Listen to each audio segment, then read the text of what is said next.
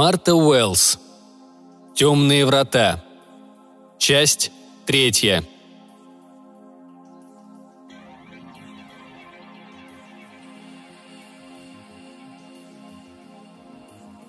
Комнату наполнял свет заката. Через высокие наклонные окна открывался головокружительный вид на городскую окраину и гавань за нею.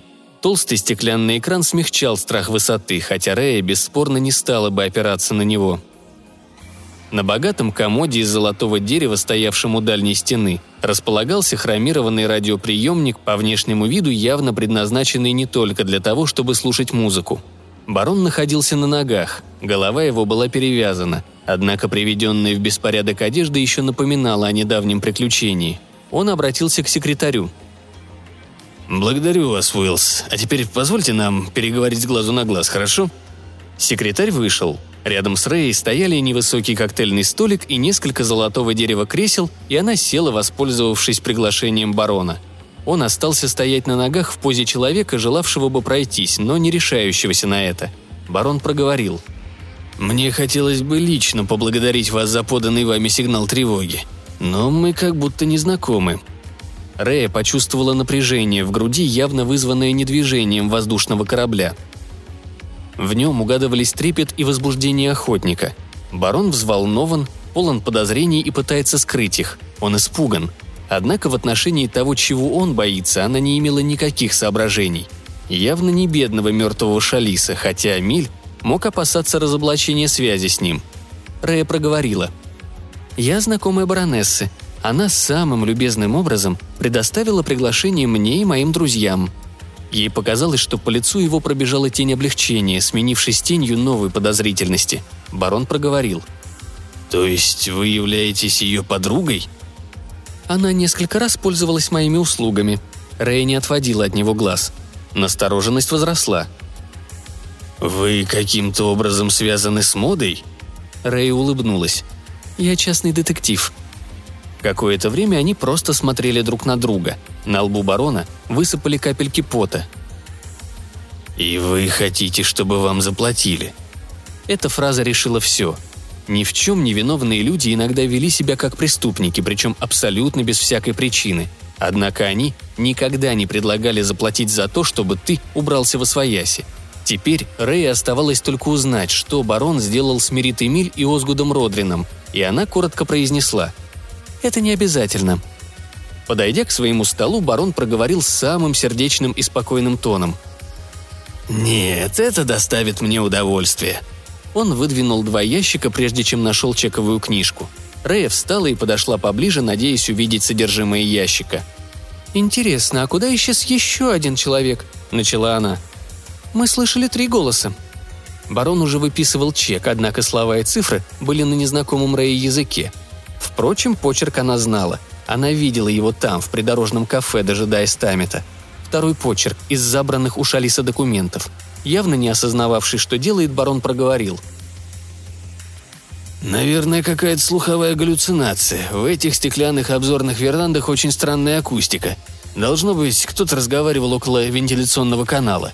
Он выпрямился, чтобы передать ей чек, и замер, заметив выражение на ее лице. А потом посмотрел вниз на написанное собственной рукой, и на лице его проступил ужас.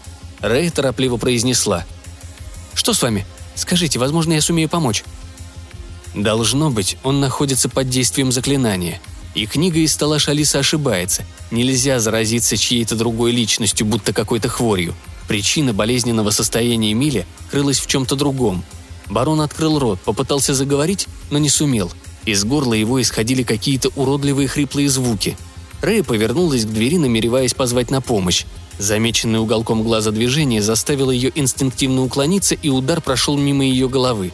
За какие-то несколько ударов сердца ей следовало решить, пытаться ли отбиться от барона стулом или же броситься к двери и позвать на помощь. Стул был явно слишком легок для того, чтобы произвести впечатление на мужчину подобного роста и веса, поэтому, закричав во все горло, она бросилась к двери.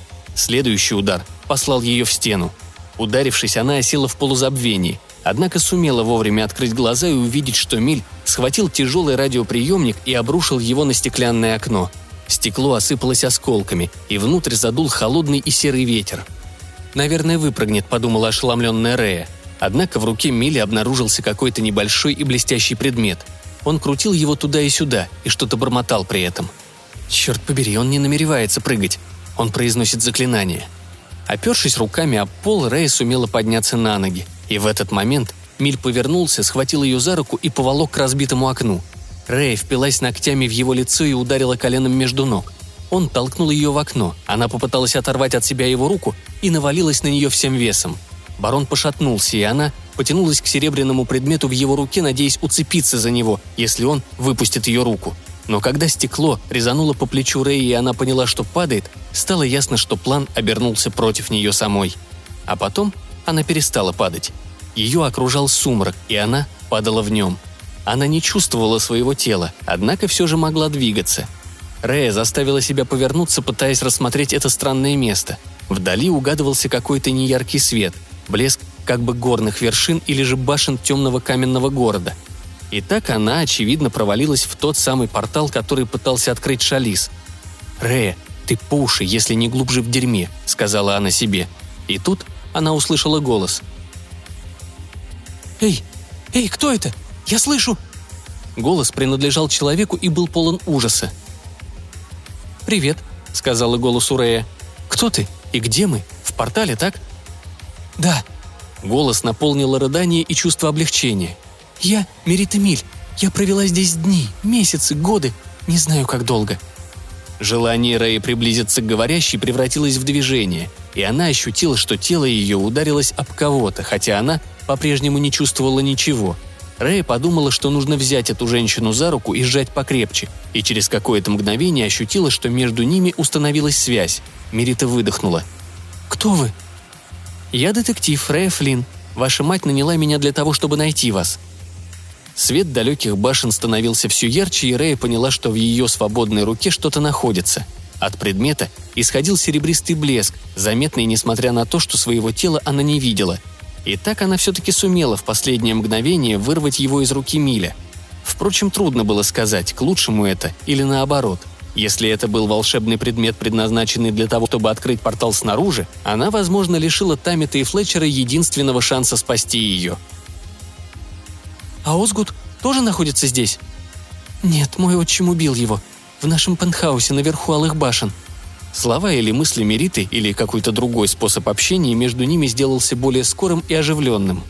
Ми любил Озгуда и сказал, что это сделал злобный неведомый волшебник, завладевший его телом, догадалась Рея.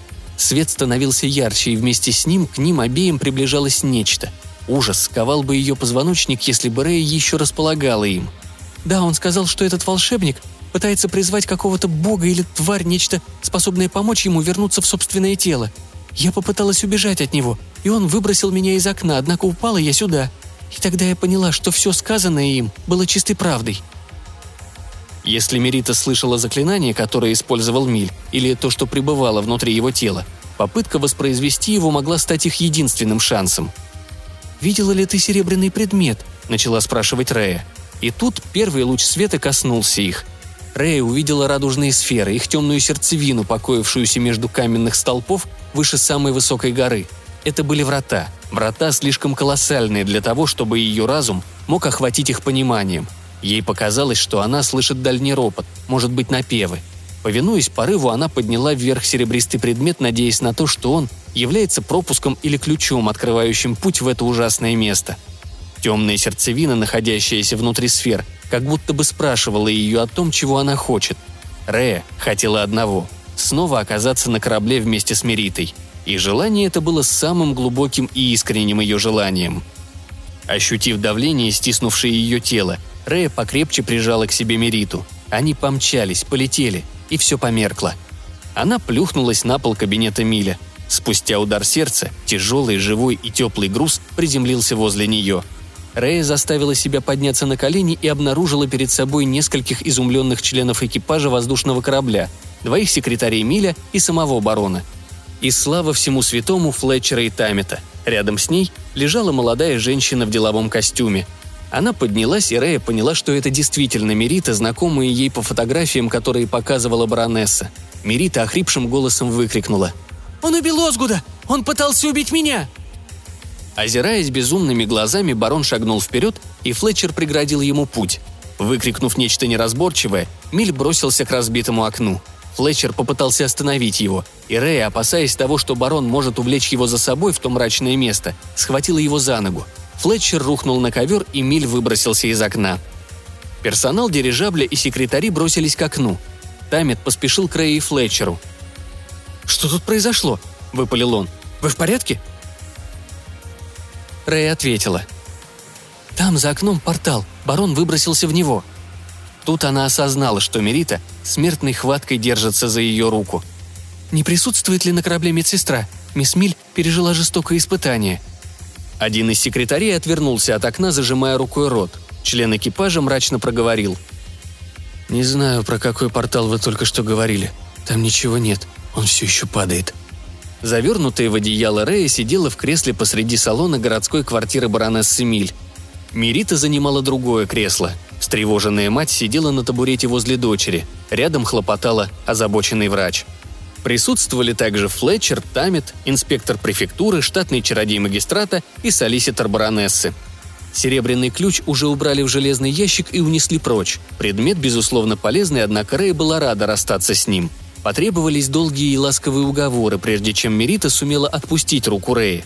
Легкое успокоительное позволило ей заговорить разумно и осмысленно.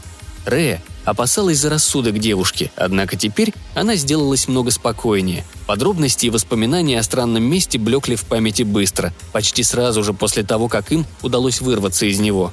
Оказавшись на воздушном корабле, Рэя потребовала, чтобы Тамит принес ей неразбавленный бренди, и немедленное потребление напитка ускорило процесс – Мирита говорила. «С моим отчимом случилось нечто. Нечто такое, что заставило его потерять разум. Озгут рассказывал мне о расщелине, открывшейся возле рудника, и о том, как он странно вел себя после этого. Да я и сама замечала, насколько он болен. Он изображал, что идет на поправку, однако постоянно все забывал и вел себя очень странно. Он уволил слуг, много лет служивших ему, и когда он расстался с семейным адвокатом, который был для него все равно, что родной брат, я решила, что нужно что-то делать. Инспектор аккуратно подсказал. «И вы вместе с Озгудом Родрином отправились в пентхаус Валы башни». Мирита кивнула. «Мы попытались уговорить отчима обратиться к врачу. А он говорил на каких-то странных языках, рассказывал о путешествиях в космосе.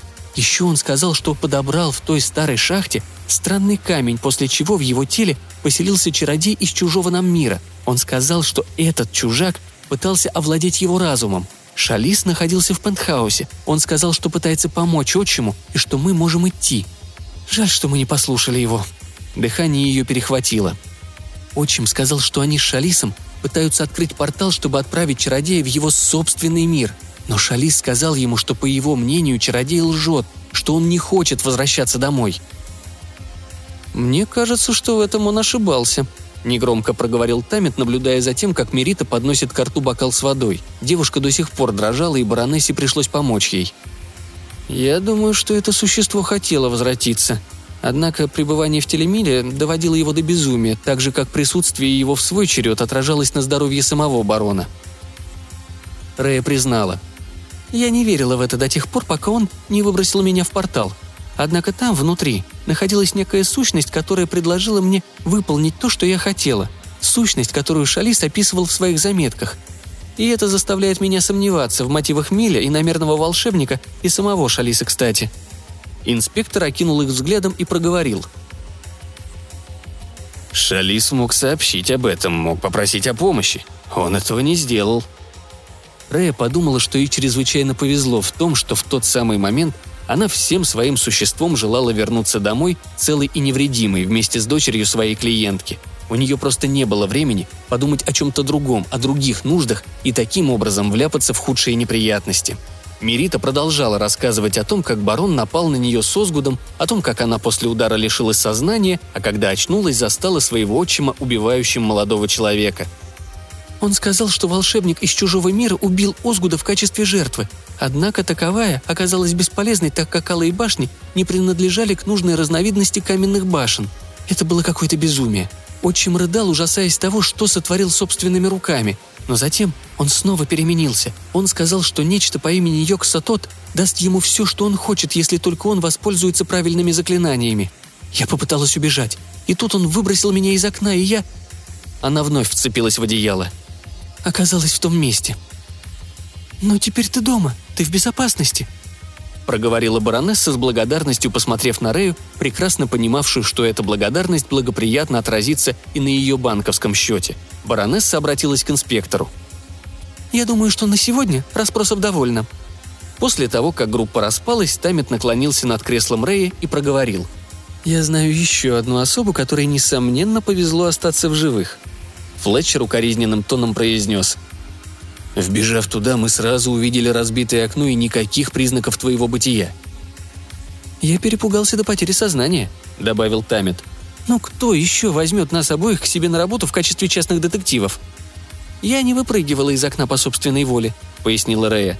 «Однако обстоятельства требовали рискнуть, иначе чародей из чужого нам измерения, имея доступ к могущественной сущности, способной выполнить любое его желание, если правильно обратиться к ней и совершить правильное жертвоприношение, мог бы оказаться в нашем мире. «Конечно, нет, но...» Начал Флетчер, а Тамит произнес. «Ну, едва ли». Тут к ним со своими вопросами подошел инспектор, и времени для дальнейшей дискуссии уже не осталось. Все подробности оказались выясненными уже перед самым рассветом, и они, наконец, получили возможность оставить квартиру баронессы. Выходя на улицу вместе с Тамитом и Флетчером, Рэй обнаружила рядом с собой инспектора и проговорила – Похоже, обстоятельства этого дела вас не удивили». «Дело в том, что мы не в первый раз сталкиваемся с... Э, вторжениями подобного рода». Он окинул всех троих взглядом. «Мы направляемся в дом, в котором остановился Шалиш, чтобы обследовать обнаруженную вами ловушку. Нам нужно определить, кто поместил ее там, Шалис или существо, овладевшее бароном Милем. Возможно, с ней связано нечто, именуемое могильным стадом». Он приподнял бровь. «Не хотите ли присоединиться?» Рэя вопросительно посмотрела на партнеров. Префектура никогда еще не признавала их существование. И если они сейчас помогут этому инспектору, их непременно ждет более интересная, хотя и более опасная карьера. «Ну и?» Флетчер и Тамет обменялись взглядами. Флетчер произнес. «Кому-то все равно придется это делать». Тамет вздохнул. «Веди нас, Рэя», Итак, нам предстоит стать грозой и бичом для всех пришельцев из других измерений –